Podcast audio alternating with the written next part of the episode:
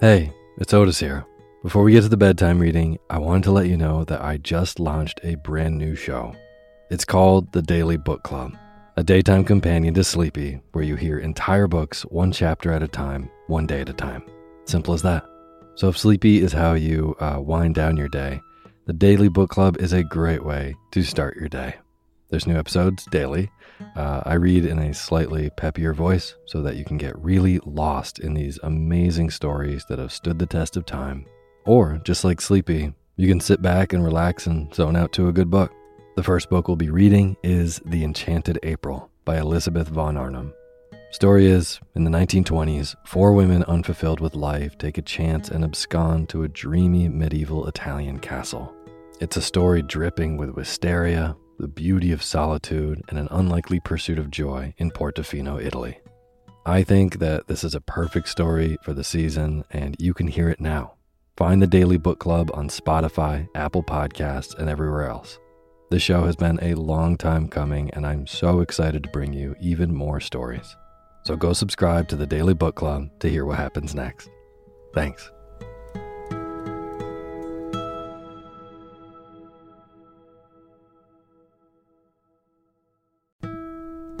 This episode of Sleepy is proudly sponsored by ButcherBox.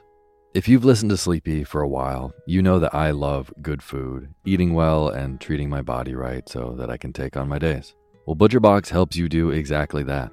They deliver super high quality, 100% grass fed beef, free range organic chicken, crate free pork, and wild caught seafood right to your door. It's humanely raised, no antibiotics or added hormones. They have a huge variety to choose from. They are excellent deals. They've got recipes and guides and tips included, and there's free shipping, always. Eating well is a huge factor in getting a good night's sleep, as is sometimes saving the trip to the grocery store and taking some stress out of your daily schedule. I have been loving these deliveries for those reasons. Been cooking up their uh, steak tips with eggs in the morning, with butter and scallions and soy sauce, and I also made a delicious brine chicken roast with lemon parsley gravy. So good. The prices for this kind of quality and convenience is really impressive. Uh, yeah, ButcherBox has made me very happy. So sign up at butcherbox.com slash sleepy and get our special deal. ButcherBox is offering our listeners a free for a year offer plus an additional $20 off. Choose salmon, chicken breast, or steak tips free in every order for a year. Sign up today at butcherbox.com slash sleepy and use code SLEEPY to choose your free for a year offer. Plus, get $20 off your first order. butcherbox.com slash sleepy. Eat well, sleep well.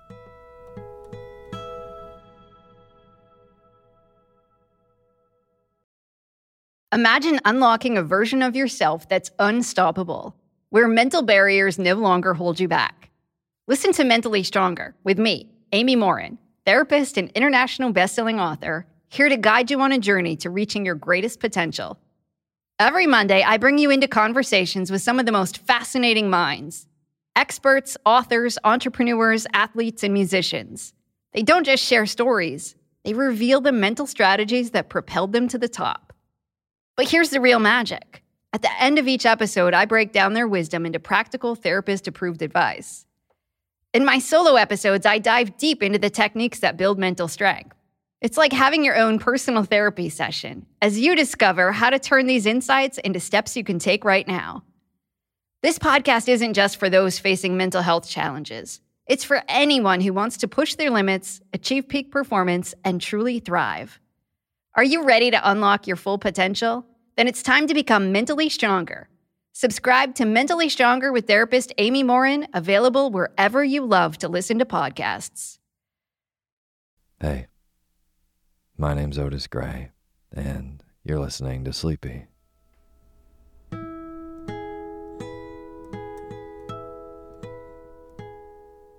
Podcast where I read old books to help you get to sleep, and a proud member of the Airwave Podcast Network. I have got a wonderful, snoozy bedtime story for you tonight. But before we get to tonight's reading, I just want to thank all of our patrons on patreon.com. Another really easy way to help the show grow is by going on Apple Podcasts and leaving a rating and leave a book that you'd like to hear in one of the reviews. And I'd like to quickly reply to one of our reviews recently for uh, Who Wants to Hear the Bell Jar by Sylvia Plath. And uh, while I would love to read that book for the show, it's actually not in the public domain. Um, so all the books that we read on here are in the public domain, which basically means they're over like 80 years old and they belong to everybody. Well, The Bell Jar, I checked it out. It was uh, published in 1963. So while I would love to read that for you, I legally cannot. so if you want to leave a, a book in uh, the review section, uh, feel free to do so, and I'll check if it's in the public domain. And if it is, then maybe we'll read it on Sleepy. And as always, the music that you're hearing on this show is played by my good friend James Lepkowski, who's playing this on this little uh, guitar ukulele thing that he made. It's officially October, and since this is the first October that Sleepy's ever seen, I figured we'd do some nice, kind of quiet but spooky stories. I've gotten a lot of ideas sent to me from listeners, um, but I think the best way to start this October book series is by going with Edgar Allan Poe, kind of the king of darkness. I have a book of his uh, short stories, which I've read a bunch of times. Um, and we're going to start off with The Telltale Heart. And if you're awake for it, we'll probably roll right into The Black Cat. Now, these are a little spookier than the other stories that we've read on Sleepy. So, if they're keeping you up, just go to any other one of our episodes before this. So now, get real comfy in your bed. Fix your pillow just how you like it. Lay your head back and close your eyes. And let me read to you.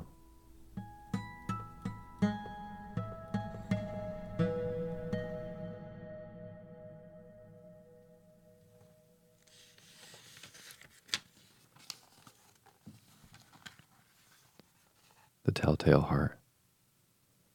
True, nervous. Very, very dreadfully nervous I had been, and am. Why will you say that I am mad? The disease had sharpened my senses, not destroyed, not dulled them. Above all with the sense of hearing acute. I heard all things in the heaven and in the earth. I heard many things in hell. How then am I mad? Hearken, and observe how healthily, how calmly I can tell you the whole story. It is impossible to say how first the idea entered my brain but once conceived, it haunted me day and night. Object there was none. Passion there was none. I loved the old man. He had never wronged me. He had never given me insult. For his gold I had no desire. I think it was his eye. Yes, it was this. He had the eye of a vulture, a pale blue eye with a film over it. Whenever it fell upon me, my blood ran cold and so by degrees, very gradually, I made up my mind to take the life of the old man, and, thus, and thus rid myself of his eye forever. Now, this is the point. You fancy me mad. Madmen know nothing. But you should have seen me. You should have seen how wisely I proceeded, with what caution, with what foresight, with what dissimulation I went to work. I made up my mind to take the life of the old man, and thus rid myself of the eye forever. I was never kinder to the old man than during the whole week before I killed him. And every night, about midnight, I turned the latch of his door and opened it, oh, so gently. And then, when I made an opening sufficient for my head, I put in a dark lantern, all closed, closed, so that no light shone out. And then I thrust my head Oh, you would have laughed to see how cunningly I thrust it in. I moved it slowly, very, very slowly, so that I might not disturb the old man's sleep. It took me an hour to place my whole head within the opening so far that I could see him as he lay upon his bed.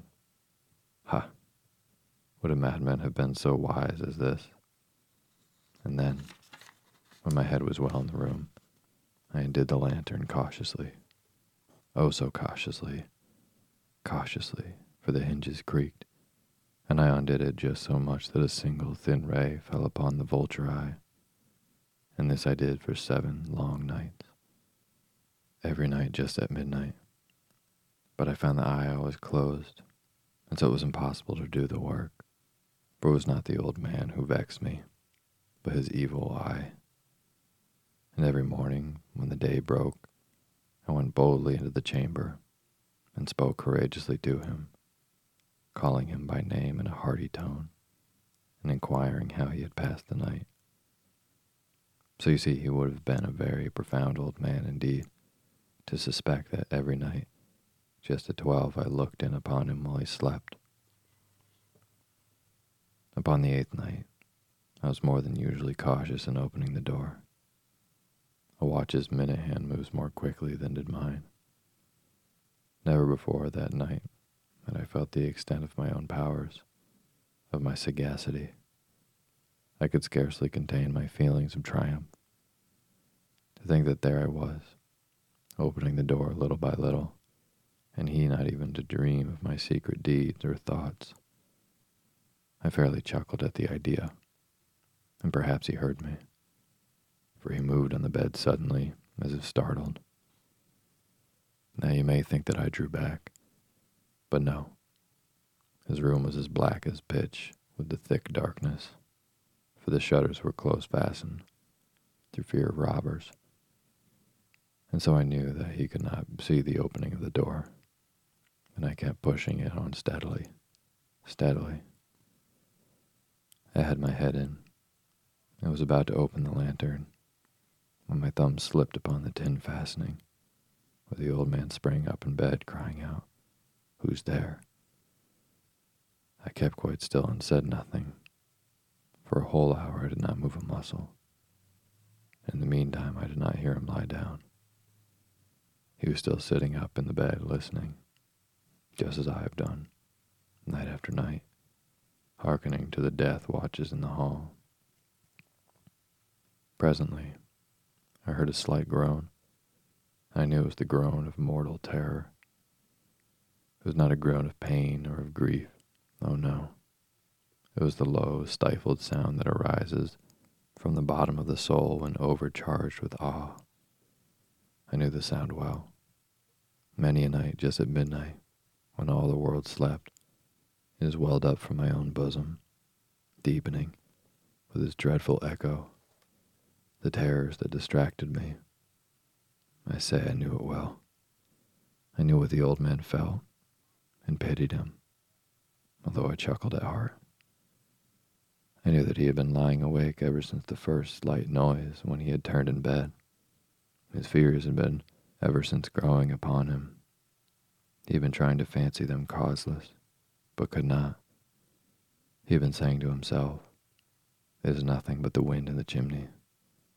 Is only a mouse crossing the floor, or is merely a cricket which has made a single chirp. He has been trying to comfort himself with these suppositions, but he had found all in vain.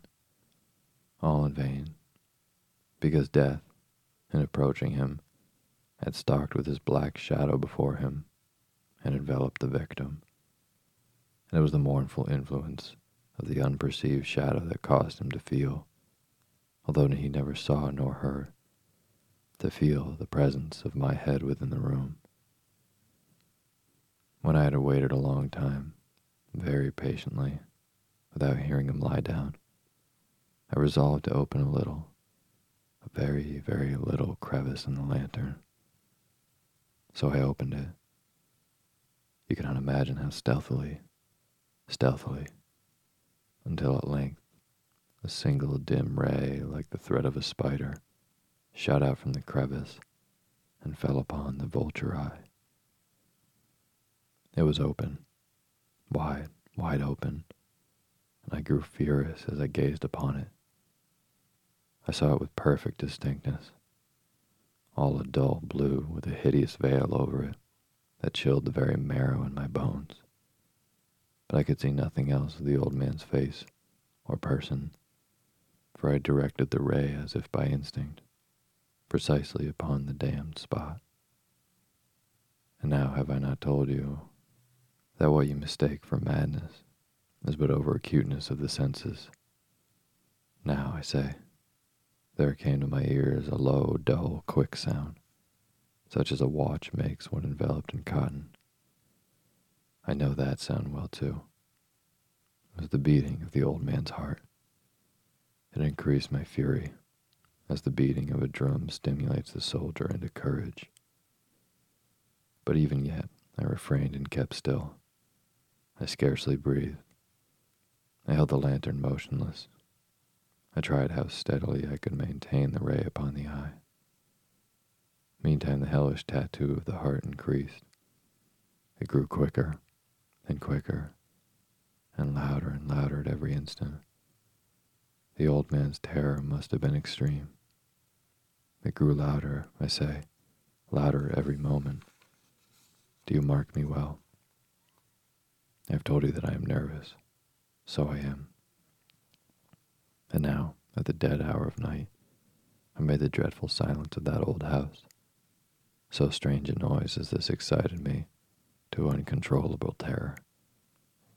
Yet for some minutes longer I refrained and stood still. But the beating grew louder, louder. I thought the heart must burst. And now a new anxiety seized me. The sound would be heard by a neighbor. The old man's hour had come.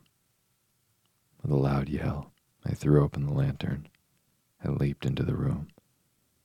He shrieked once, once only. In an instant, I dragged him to the floor and pulled the heavy bed over him. I then smiled gaily to find the deed so far done. But for many minutes, the heart beat on with a muffled sound. This, however, did not vex me. It would not be heard through the wall. At length it ceased. The old man was dead. I removed the bed and examined the corpse. Yes, he was stone, stone dead. I placed my hand upon the heart and held it there many minutes. There was no pulsation. He was stone dead. His eye would trouble me no more. If still you think me mad, you will think so no longer when I describe the wise precautions I took for the concealment of the body. The night waned, and I worked hastily but in silence. First of all, I dismembered the corpse. I cut off the head and the arms and legs. I then took up three planks from the flooring of the chamber and deposited all between the scantlings. I then replaced the board so cleverly, so cunningly, that no human eye, not even his, could have detected anything wrong. There was nothing to wash out, no stain of any kind, no blood spot whatsoever. I had been too wary for that. The tub had caught all. Ha, ha. When I made an end of these labors, it was four o'clock, still dark as midnight. As the bell sounded the hour, there came a knocking at the secret door. I went down to open it with a light heart, for what I had now to fear. There entered three men, who introduced themselves with perfect suavity as officers of the police. A shriek had been heard by a neighbor during the night. Suspicion of foul play had been aroused. Information had been lodged at the police office, and they, the officers, had been deputied to search the premises. I smiled, for what had I to fear? I bade the gentleman welcome. The shriek, I said, was my own in a dream. The old man I mentioned was absent in the country. I took my visitors all over the house. I bade them search, search well. I led them at length to his chamber. I showed them his treasures, secure, undisturbed. In the enthusiasm of my confidence, I brought Cherish into the room and desired them here for the rest of their fatigues. While I myself, in the wild audacity of my perfect triumph, placed my own seat upon the very spot beneath which reposed the corpse of the victim. The officers were satisfied. My manner had convinced them. I was singularly at ease. They sat, and while I answered cheerily, they chatted of familiar things. But, ere long, I felt myself getting pale and wished them gone. My head ached, and I fancied a ringing in my ears. But still they sat and still chattered. The ringing became more distinct. It continued and became more distinct. I talked more freely to get rid of the feeling, but it continued and gained definitiveness until at length I found that the noise was not within my ears.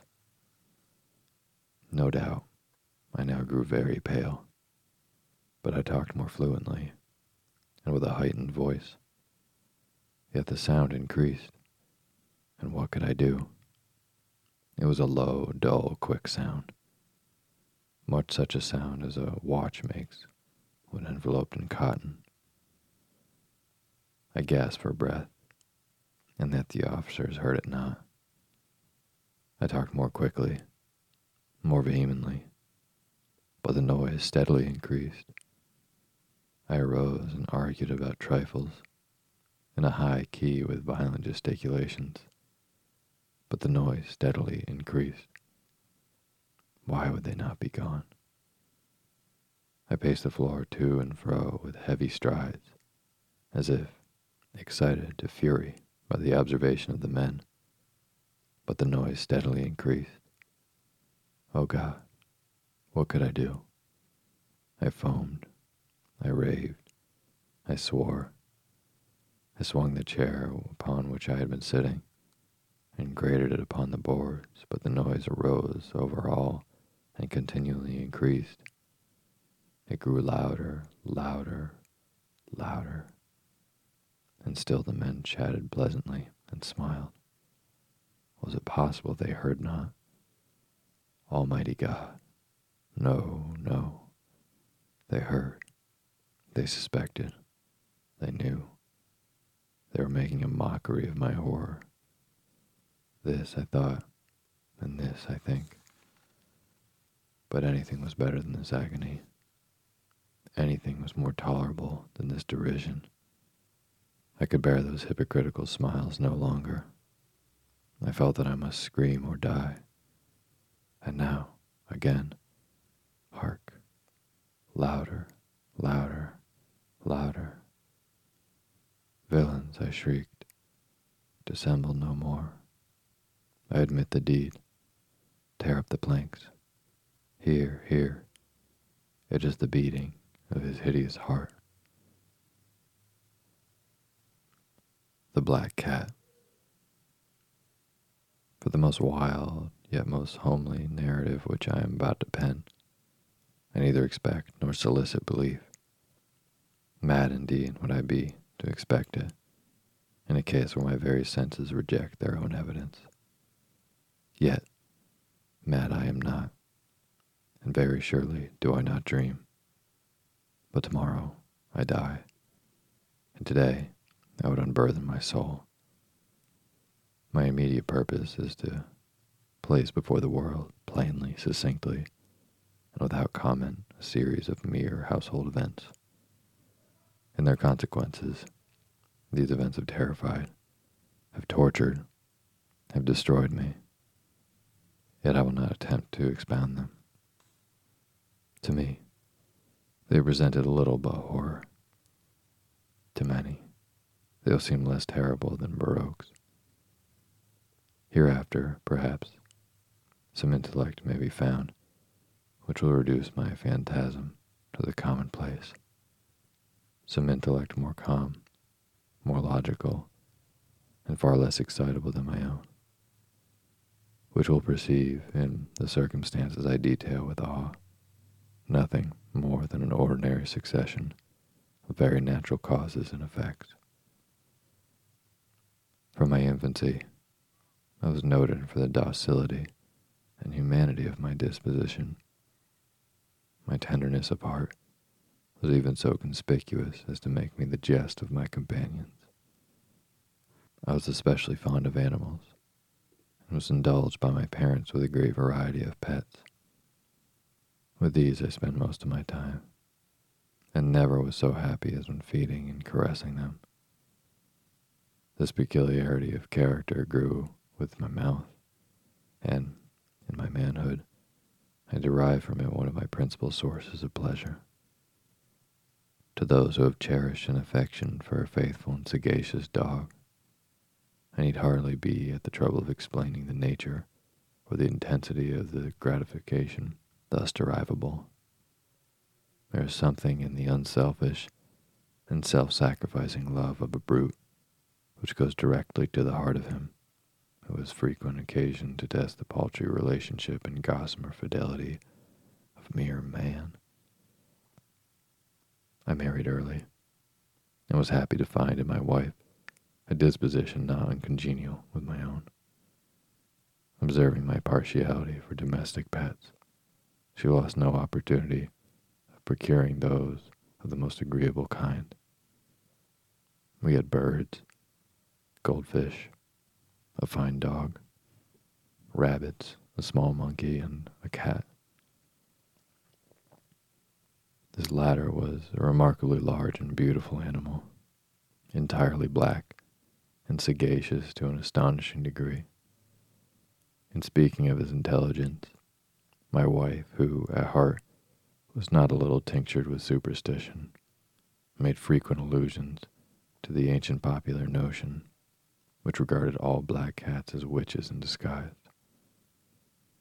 Not that she was ever serious upon this point, and I mention the matter at all for no better reason than it happens just now to be remembered.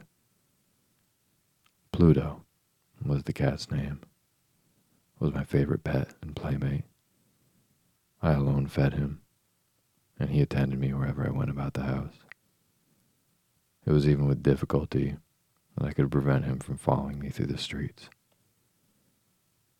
Our friendship lasted in this manner for several years, during which my general temperament and character, through the instrumentality of the fiend intemperance, had, I blush to confess it, experienced a radical alteration for the worse. I grew day by day more moody, more irritable, more regardless of the feelings of others. I suffered myself to use intemperate language to my wife. At length, I even offered her personal violence. My pets, of course, were made to feel the change in my disposition. I not only neglected, but ill used them. For Pluto, however, I still retained sufficient regard to restrain me from maltreating him, as I made no scruple of maltreating the rabbits, the monkey, or even the dog, when by accident, through affection, they came in my way. But my disease grew upon me, for what disease is like alcohol? And at length, even Pluto, who was now becoming old, and consequently somewhat peevish, even Pluto began to experience the effects of my ill temper. One night, returning home, much intoxicated, from one of the haunts about town, I fancied that the cat avoided my presence. I seized him, when, in his fright at my violence, he inflicted a slight wound upon my hand with his teeth. The fury of a demon instantly possessed me. I knew myself no longer. My original soul seemed at once to take its flight from my body, and a more than fiendish malevolence, gin nurtured, thrilled every fiber of my frame. I took from my waistcoat a penknife, opened it, grasped the poor beast by the throat, and deliberately cut one of its eyes from its socket. I blush, I burn, I shudder, while I pen the damnable atrocity. When reason returned with the morning, when I had slept off the fumes of the night's debauch, I experienced a sentiment half of horror, half of remorse, for the crime of which I had been guilty, but it was at best a feeble and unequivocal feeling, and the soul remained untouched. I again plunged into excess and soon drowned in wine all the memory of the deed. In the meantime, the cat slowly recovered. The socket of the lost eye presented, it is true, a frightful appearance, but he no longer appeared to suffer any pain. He went about the house as usual, but, as might be expected, fled in extreme horror at my approach. I had so much of my old heart left as to be at first grieved by this evident dislike on the part of a creature which had once so loved me.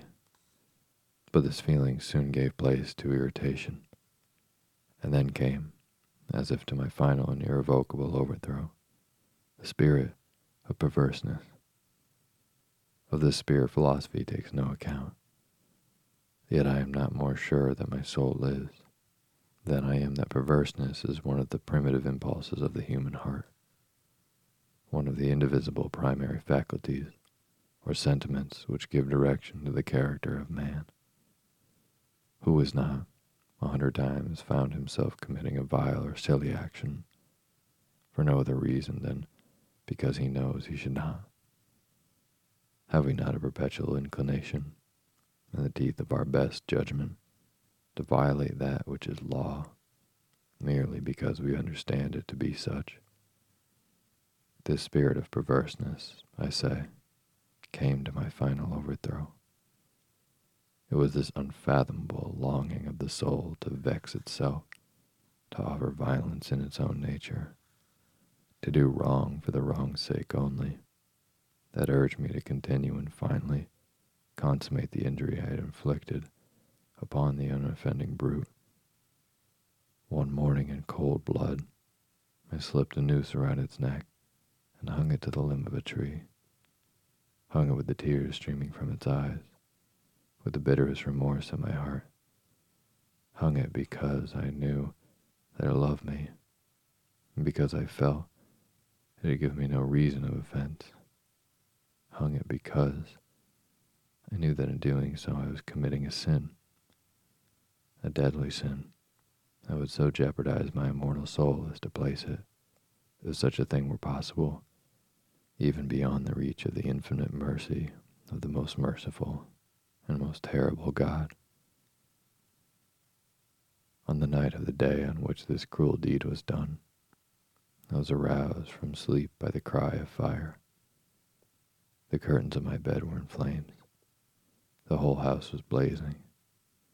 It was with great difficulty that my wife, the servant, and myself made our escape from the conflagration the destruction was complete. My entirely worldly wealth was swallowed up, and I resigned myself thenceforward to despair. I am above the weakness of seeking to establish a sequence of cause and effect between the disaster and the atrocity, but I am detailing a chain of facts and wish not to leave any possible link unperfect. On the day succeeding the fire, I visited the ruins. The walls, with one exception, had fallen in. This exception was found in the compartment wall. This exception was found in a compartment wall, not very thick, which stood about the middle of the house, and against which had rested the head of my bed. The plastering had here, in great measure, resisted the action of the fire, a fact which I attributed to its having been recently spread. About this wall, a dense crowd were collected, and many persons seemed to be examining a particular portion of it with a very minute and eager attention. The words strange, singular, and other similar expressions excited my curiosity. I approached and saw, as if graven a bas relief upon the white surface, the figure of a gigantic cat. The impression was given with an accuracy truly marvelous. There was a rope around the animal's neck. When I first beheld this apparition, for I could scarcely regard it as less, My wonder and my terror were extreme. But at length reflection came to my aid. The cat, I remembered, had been hung in a garden adjacent to the house. Upon the alarm of the fire, this garden had been immediately filled by the crowd, by some of whom the animal must have been cut off from the tree and thrown through an open window into my chamber. This had probably been done with the view of arousing me from sleep. The falling of the other walls had compressed the victim of my cruelty into the substance of freshly spread plaster, the lime of which, with the flames and the ammonia from the carcass, had then accomplished the portraiture as I saw it. Although I thus readily accounted to my reason, if not altogether my conscience, for the startling fact just detailed, it did not less fail to make a deep impression upon my fancy. For months, I could not rid myself of the phantasm of the cat, and during this period, there came back to my spirit a half sentiment that seemed, but was not remorse. I went so far as to regret the loss of the animal, and to look about me upon the vile haunt which I now habitually frequented for another pet of the same species and of somewhat similar appearance with which to supply its place. One night, as I sat, half stupefied in a den of more than infamy, my attention was suddenly drawn to some black object reposing upon the head of one of the immense hogsheads of gin or of rum which constituted the chief furniture of the apartment. I had been looking steadily at the top of this hogshead for some minutes, and what now caused me surprise was the fact that I had not sooner perceived the object thereupon. I approached it and touched it with my hand. It was a black cat, a very large one, fully large as Pluto, and closely resembling him in every respect but one. Pluto had not a white hair upon any portion of his body, but this cat had a large, although indefinite, splotch of white, covering nearly the whole region of the breast. Upon my touching him, he immediately arose, purred loudly, rubbed against my head, and appeared delighted with my notice. This, then, was the very creature of which I was in search. I once offered to purchase it off the landlord, but this person made no claim to it, knew nothing of it, had never seen it before. I continued my caresses, and when I prepared to go home, the animal evinced a disposition to accompany me. I permitted it to do so, occasionally stooping and patting it as I proceeded. When it reached the house, it domesticated itself at once and became immediately a great favorite with my wife. For my own part, I soon found a dislike to it arising within me. This was just the reverse of what I had anticipated. But I know not how or why it was, his evident fondness for myself rather disgusted and annoyed me. By slow degrees, these feelings of disgust and annoyance rose into the bitterness of hatred. I avoided the creature. A certain sense of shame and the remembrance of my former deed of cruelty prevented me from physically abusing it. I did not, for some weeks, strike or otherwise violently ill use it. But gradually, very gradually, I came to look upon it with unutterable loathing, and to flee silently from its odious presence as from the breath of a pestilence. What added, no doubt, to my hatred of the beast was the discovery on the morning after I brought it home that, like Pluto, it also had been deprived of one of its eyes. This circumstance, however, only endeared it to my wife, who, as I have already said, possessed in high degree that humanity of feeling which had once been my distinguishing trait and the source of many of my simplest and purest pleasures. With my aversion to this cat, however, its partiality for myself seemed to increase. It followed my footsteps with a pertinacity which it would be difficult to make the reader comprehend. Wherever I sat, it would crouch beneath my chair or spring upon my knees, covering me with its lonesome caresses. If I arose to walk, it would get between my feet and thus nearly throw me down, or fastening its long and sharp claws in my dress, clamber in this manner to my breast. At such times, although I longed to destroy it with a blow, I was yet withheld from so doing, partly by memory of my former crime, but chiefly, let me confess it at once, my absolute dread of the beast. This dread was not exactly a dread of physical evil, and yet I should be at a loss how otherwise to define it. I am almost ashamed to own, yes, even in this felon's cell, I am almost ashamed to own that the terror and horror with which the animal inspired me have been heightened by one of the merest chimeras it would have been possible to conceive. My wife had called my attention more than once to the character of the mark of white hair, of which I have spoken, and which constituted the sole visible difference between the strange beast and the one I had destroyed. The reader will remember that this mark, although large, had been originally very indefinite, but by slow degrees, degrees nearly imperceptible, and which for a long time my reason struggled to reject as fanciful, it had at length assumed a rigorous distinctness of outline.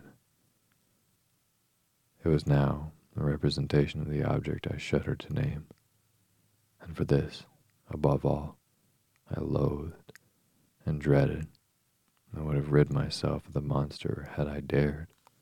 It was now, I say, the image of a hideous, a ghastly thing, of the gallows. Oh, mournful and terrible engine of horror and of crime, of agony and death. And now I was indeed wretched beyond the wretchedness of mere humanity, and a brute beast whose fellow I contemptuously destroyed. A brute beast to work out for me, for me, a man fashioned in the image of high God, so much of insufferable woe. Alas, neither by day nor by night knew I the blessing of rest any more. During the former, the creature left me no moment alone, and in the latter I started hourly from dreams of unutterable fear to find the hot breath of the thing upon my face and its vast weight, an incarnate nightmare that I had no power to shake off, incumbent eternally upon my heart. Beneath the pressure of torments such as these, the feeble remnant the good within me succumbed. Evil thoughts became my sole intimate, the darkest and most evil of thoughts. The moodiness of my usual temper increased my hatred of all things and of all mankind, while from the sudden, frequent, and ungovernable outburst of a fury to which I now blindly abandoned myself, my uncomplaining wife, alas, was the most usual and most patient of sufferers. One day she accompanied me, upon some household errand, into the cellar of an old building which our poverty compelled us to inhabit. The cat followed me down the steep stairs, and nearly throwing me headlong, exasperated me to madness. Uplifting an axe, and forgetting in my wrath the childish dread which had hitherto stayed my hand, I aimed a blow at the animal, which of course would have proved instantly fatal had it descended as I wished. But this blow was arrested by the hand of my wife, goaded by the interference into a rage more than demoniacal, I withdrew my arm from her grasp and buried the axe in her brain. She fell dead upon the spot without a groan. This hideous murder accomplished, I set myself forthwith, and with entire deliberation, to the task of concealing the body. I knew that I could not remove it from the house, either by day or night, without the risk of being observed by the neighbors. Many projects entered my mind. At one point, I thought of cutting the corpse into minute fragments and destroying them by fire. At another, I resolved to dig a grave for it on the floor of the cellar. Again, I deliberated about casting it in the well that was in the yard, about packing it in a box as if merchandise with usual arrangements, and so getting a porter to take it from the house. Finally, I hit upon what I considered a far better expedient than either of these. I determined to wall it up in the cellar, as the monks of the Middle Ages are recorded to have walled up their victims. For a purpose such as this cellar was well adapted. Its walls were loosely constructed and had lately been plastered throughout with a rough plaster, which the dampness and the atmosphere had prevented from hardening. Moreover, in one of the walls was a projection caused by a false chimney or fireplace that had been filled up to make and resemble the rest of the cellar. I had no doubt that I could readily displace the bricks at this point, insert the corpse, and wall the hole up as before so that no eye could detect anything suspicious. And in this calculation, I was not deceived. By means of a crowbar, I easily dislodged the bricks, and having carefully deposited the body against the inner wall, I propped it in that position, while with little trouble I relaid the whole structure as originally stood.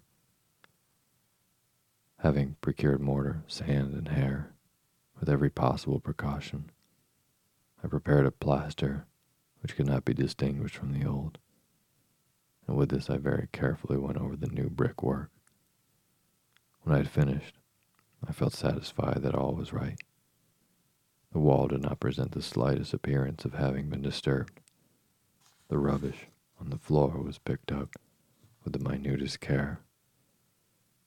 I looked around triumphantly and said to myself, Here, at least, when my labor has not been in vain.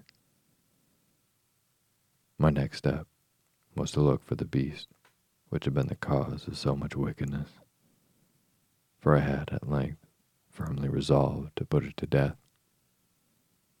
Had I been able to meet with it in the moment, there could have been no doubt of its fate. But it appeared that the crafty animal had been alarmed by the violence of my previous anger and forbore to present itself in my present mood.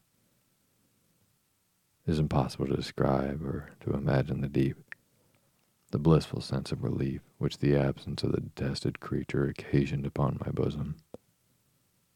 It did not make its appearance during the night, and thus for one night, at least, since its introduction to the house, I soundly and tranquilly slept. I slept even with the burden of a murder upon my soul.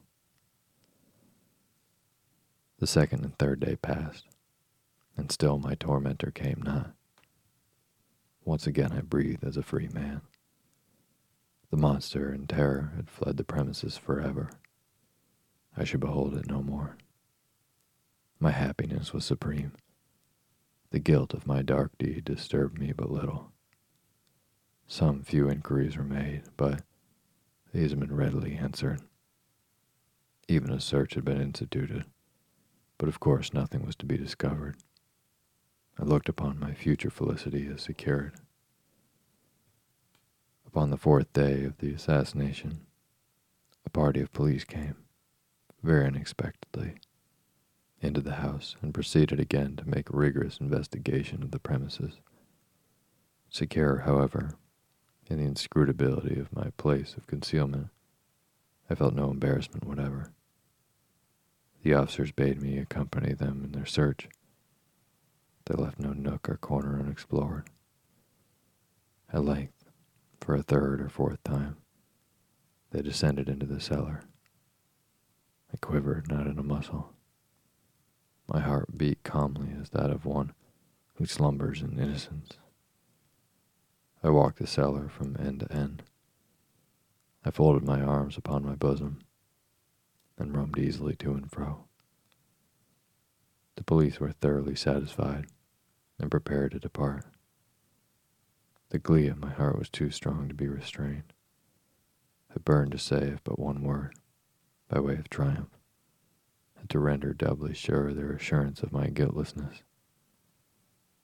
Gentlemen, I said at last, as the party ascended the steps, I delight to have allayed your suspicions. I wish you all health and a little more courtesy. By the by, gentlemen, this, this is a very well constructed house. In the rabid desire to say something easily, I scarcely knew what I uttered at all.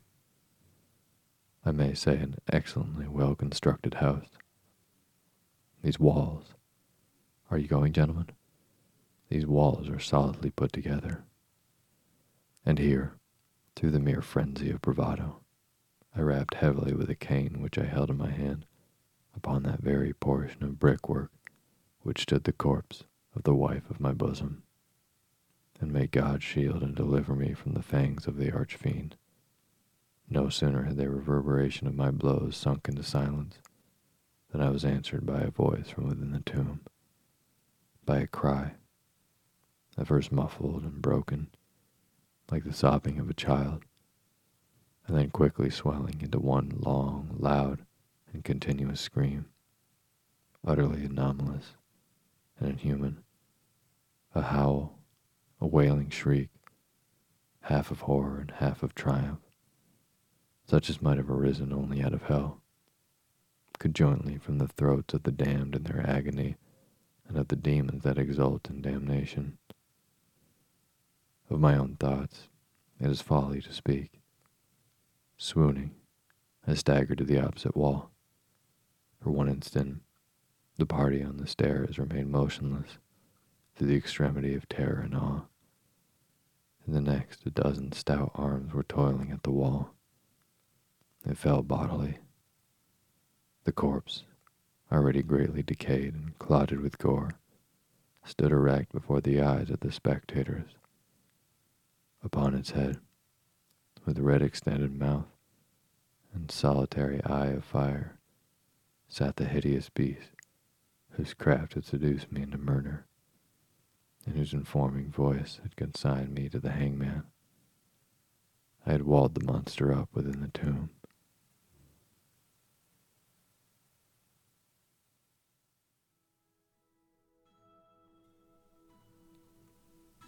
Thank you for listening to Sleepy. Good night.